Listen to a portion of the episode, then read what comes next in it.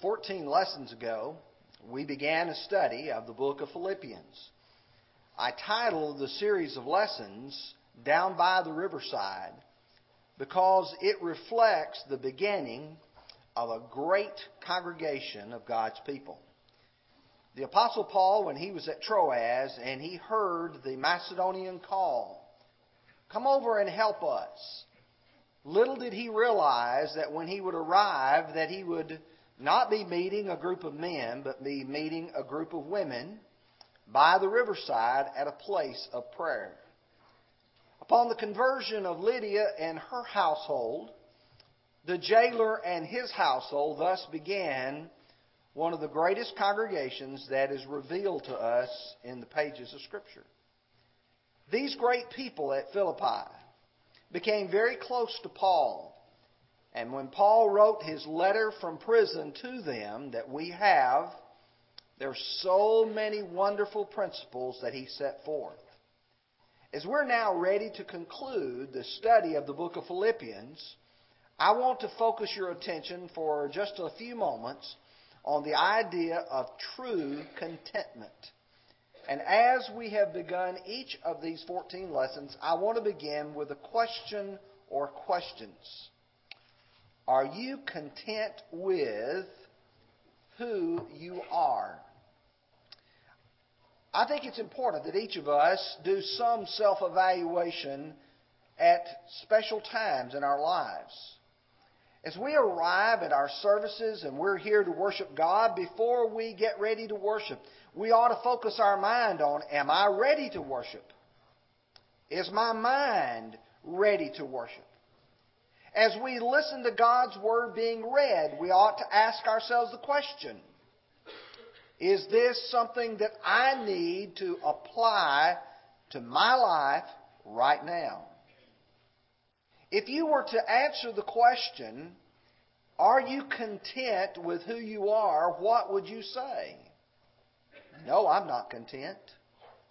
Or yes, I am. We're going to talk about that a little more as our lesson will proceed.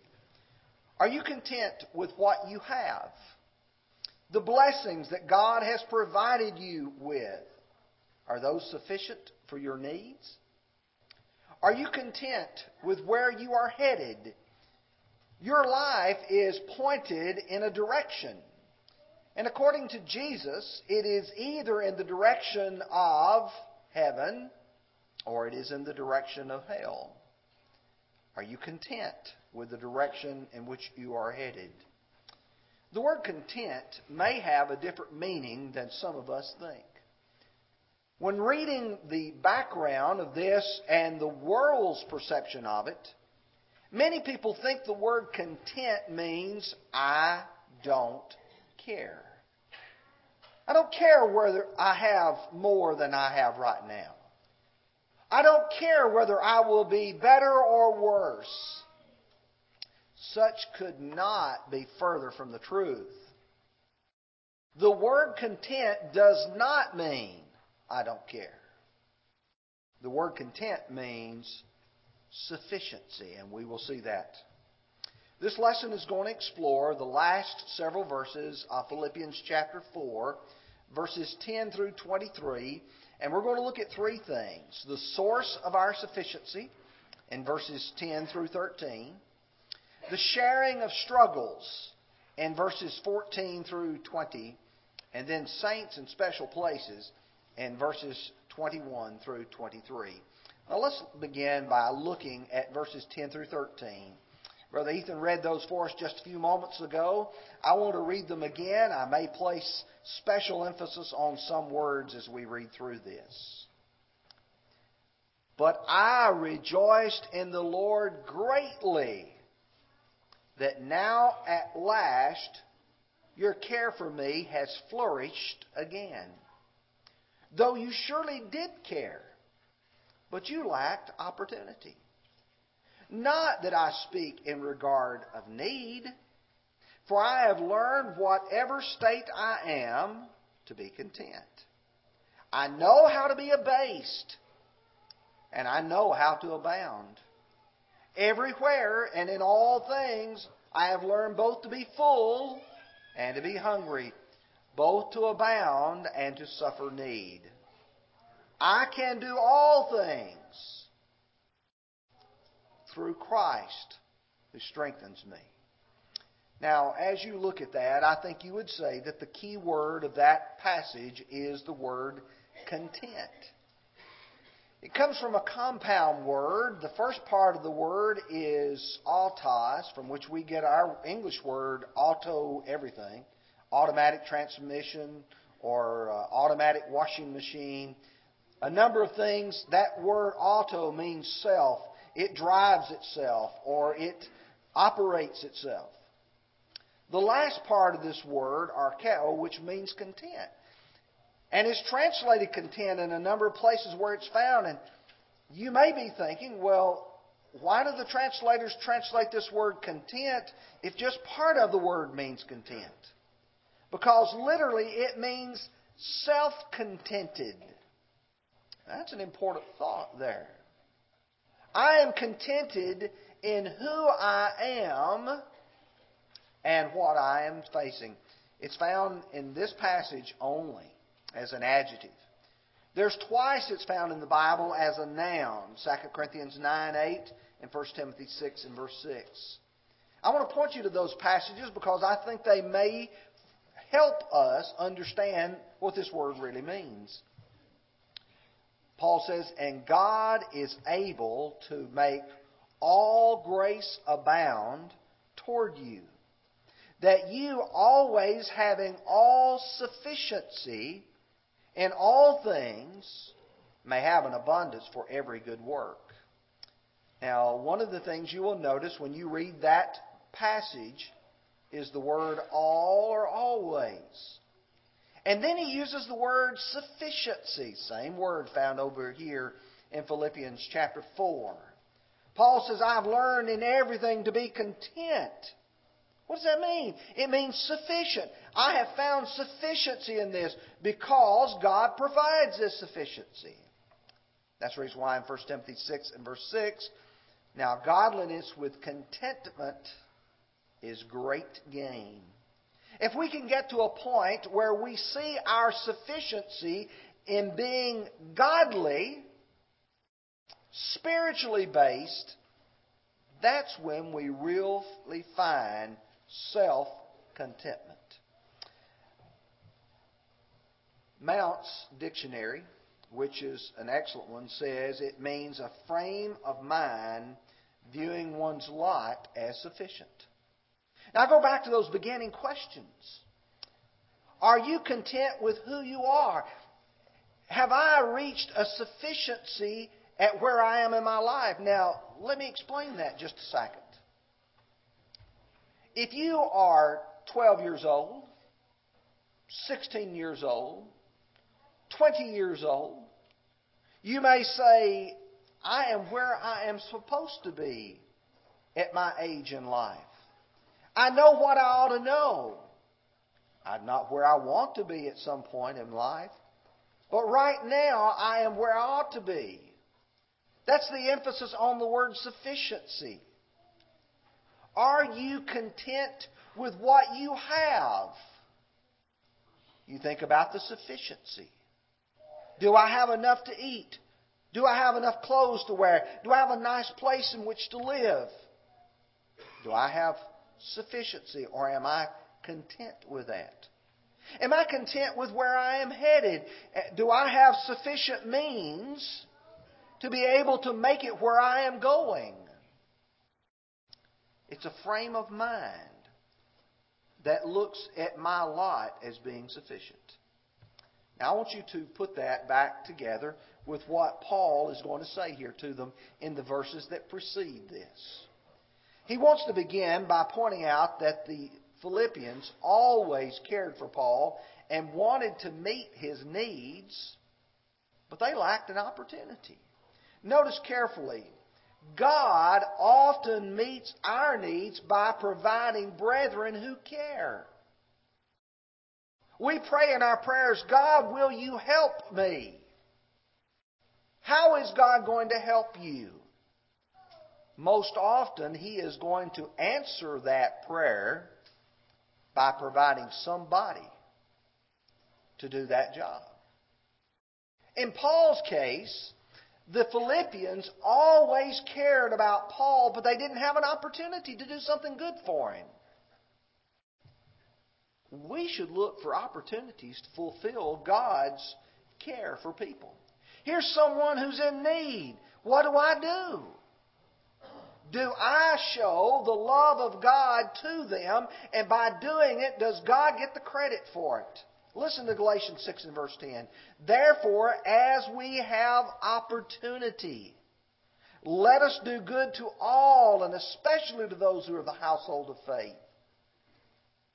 You see, the Philippians lacked an opportunity, but we're told as we are presented with opportunities, let's do that. Paul describes this event in 2 Corinthians chapter 11 and verse 9. I think it's marvelous when you look at the way he puts it to the Corinthians. And when I was present with you and in need, I was not a burden. I was a burden to no one. For what I lacked, the brethren who came from Macedonia supplied. And everything I kept myself from being burdensome to you, and so I will keep myself. When Paul was at Corinth and a need arose, who provided that need? The brethren from Macedonia. That's where Philippi is. You think about, you can be the person who supplies the need that someone else has in doing God's work. And so were the Philippians. Paul in this passage also does something very important he told us he learned the difference. And notice the word learned there. The difference between needs and wants. In verse 11, the first part of that verse, not that I speak in regard to need. He didn't need anything right then. There have been other times when he did. Perhaps there will be other times afterwards when he might, but right now he is not in need he said that he had experienced both extremes. Look again at verse 12.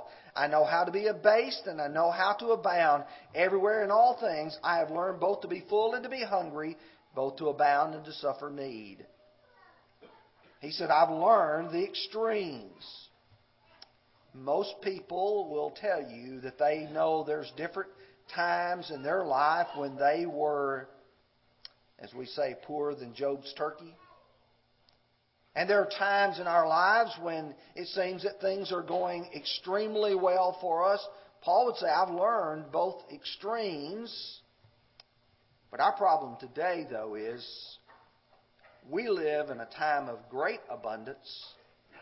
And we've gotten to the point where we redefine our needs by what we really want. And that's a sad thing because we are not fully understanding the importance of this. Listen to 1 Timothy 6 and verse 8. And having food and clothing, with these we shall be content.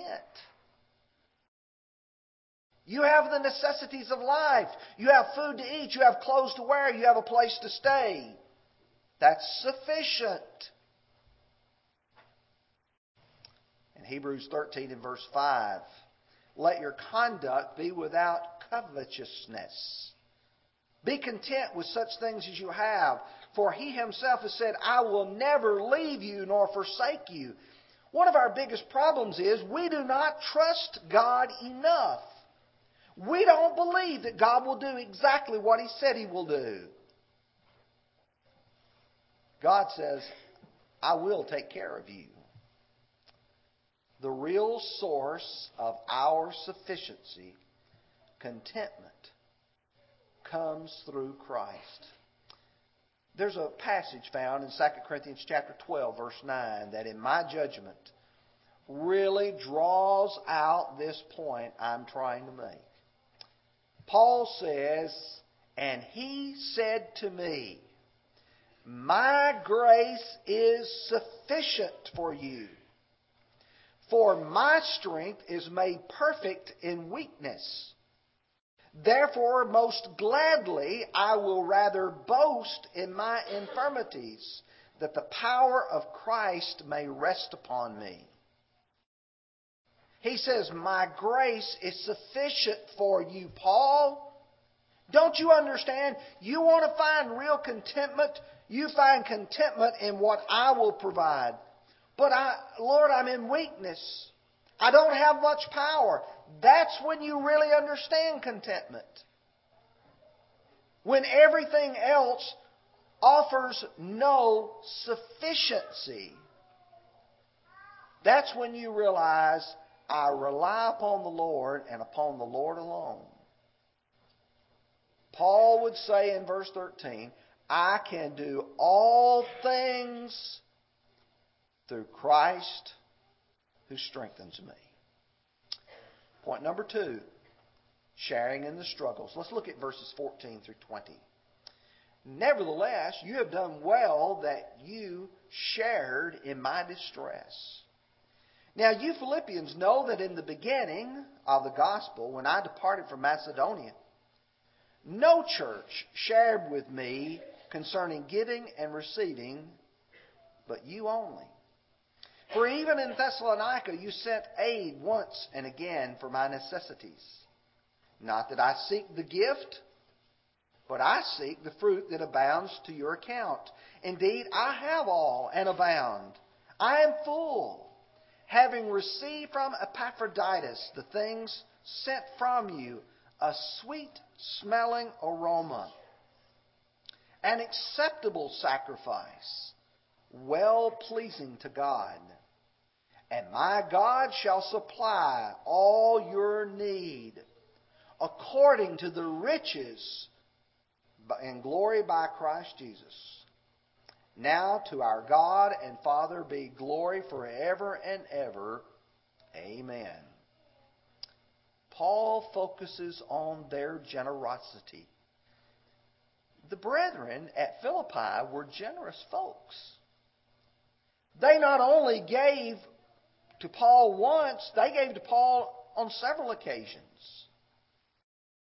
These were not rich folks. One of the things that I do when I look at a congregation, I try to figure out who's in that congregation. What's the composure of it? Lydia would have been a seller of purple and would have been a wealthy woman. But there's no indication at all in the scripture that the church at Philippi was wealthy.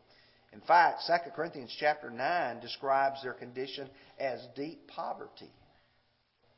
And yet they were generous. The first thing that I noticed, they not only were generous in money, but they were generous in support and encouragement. Paul said, You shared with me in my distress. The word distress is from the same word elsewhere translated into the Bible as tribulation, difficulty, troublesome times. Paul said, You shared with me. If you look at its tense, it's in the aorist sense, which he's talking about a one time situation. Was it when Paul was arrested? Was it when Paul went through a difficult time, perhaps at Corinth or Ephesus or somewhere else? I don't know, but I know there was a time in which they shared with Paul in his distress. They did what we are called upon to do. Listen to Galatians 6 and verse 2.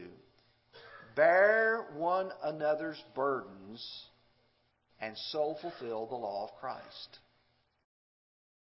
You and I, when it comes to troublesome times, to distress, each of us have an obligation to try to help us bear our burdens with one another.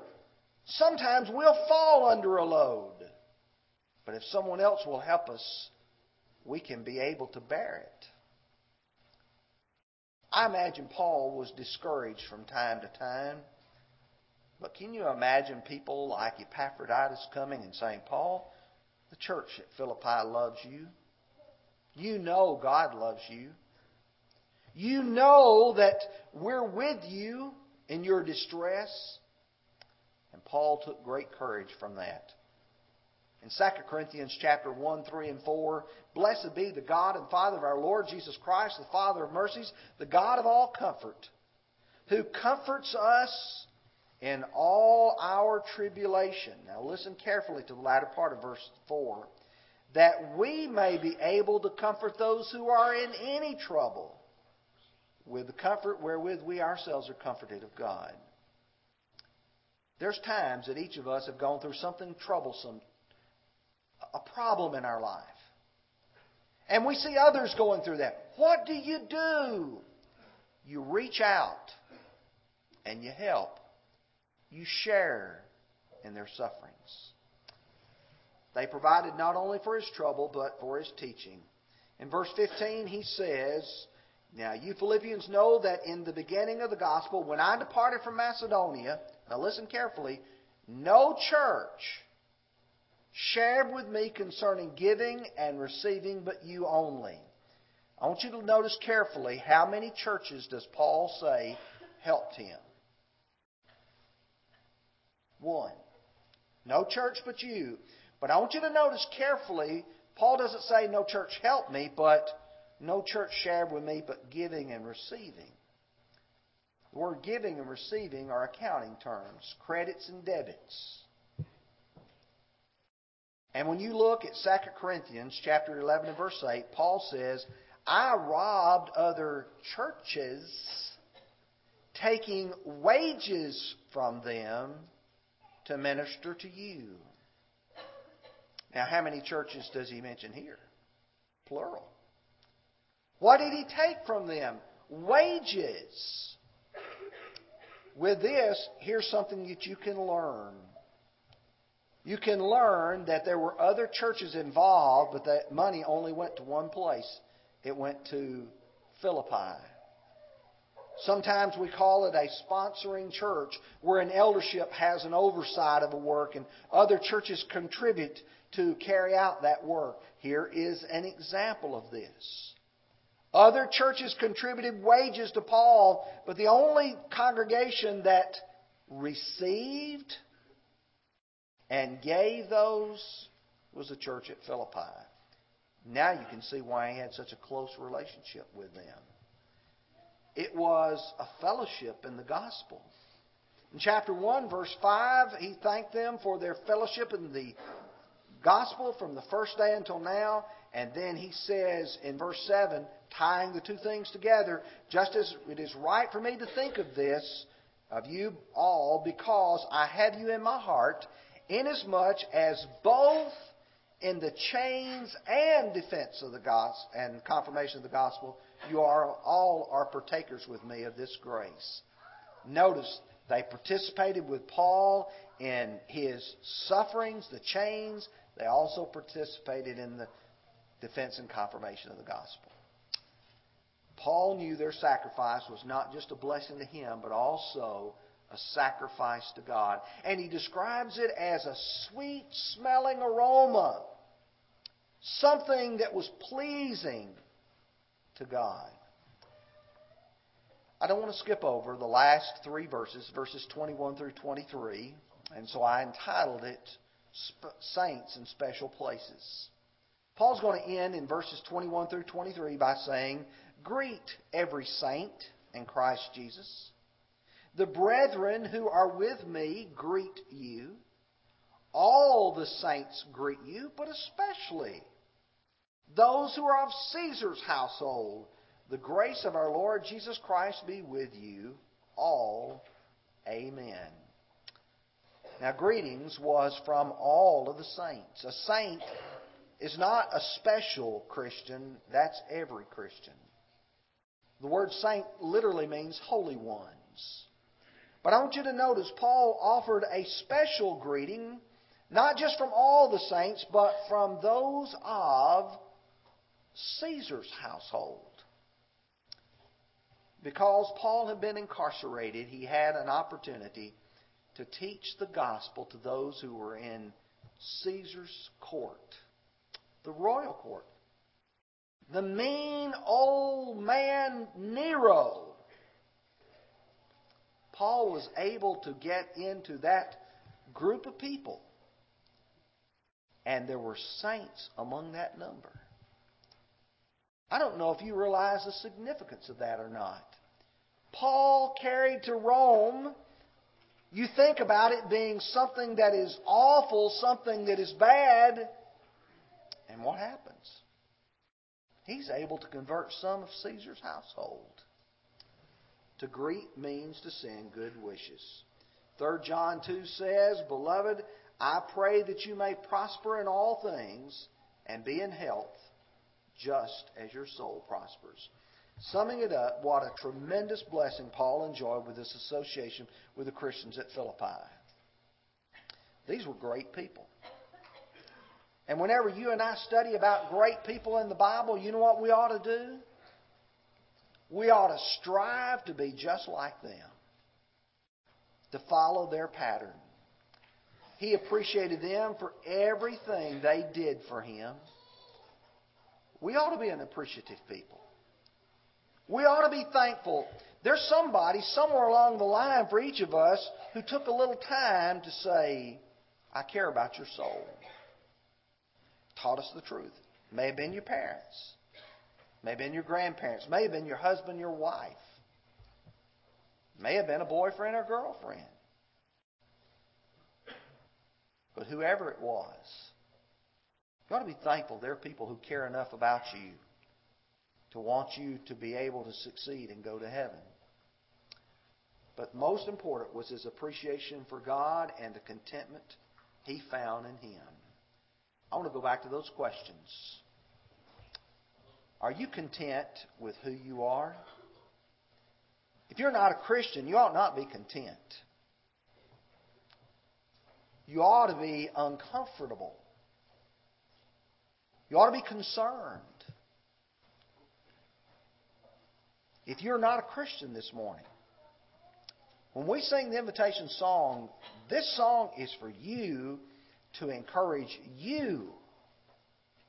If you'll come forward because you believe in Christ, repenting of your sins, confess your faith before this audience, and be baptized, I can assure you one thing you will leave here contented because you know that everything that needed to have been done will have been done. Are you one of these Christians who've let your life just sort of slide by and you've really not done what is right and you know it? When you do your self appraisal, are you content with the direction which you're headed? You know that if you stay on the same path you're on, you're going to lose your soul. You're the only person who can do anything about that. The only person who can make a change we sing this invitation song, you need to respond. The reason why you need to respond is not because of us, but because of you and the Lord. Now, we, as your brothers and sisters in Christ, will pray with you. But, dear brother or dear sister, if your life or your spiritual life is in peril, you need to make corrections this morning. Will you come as we stand and sing?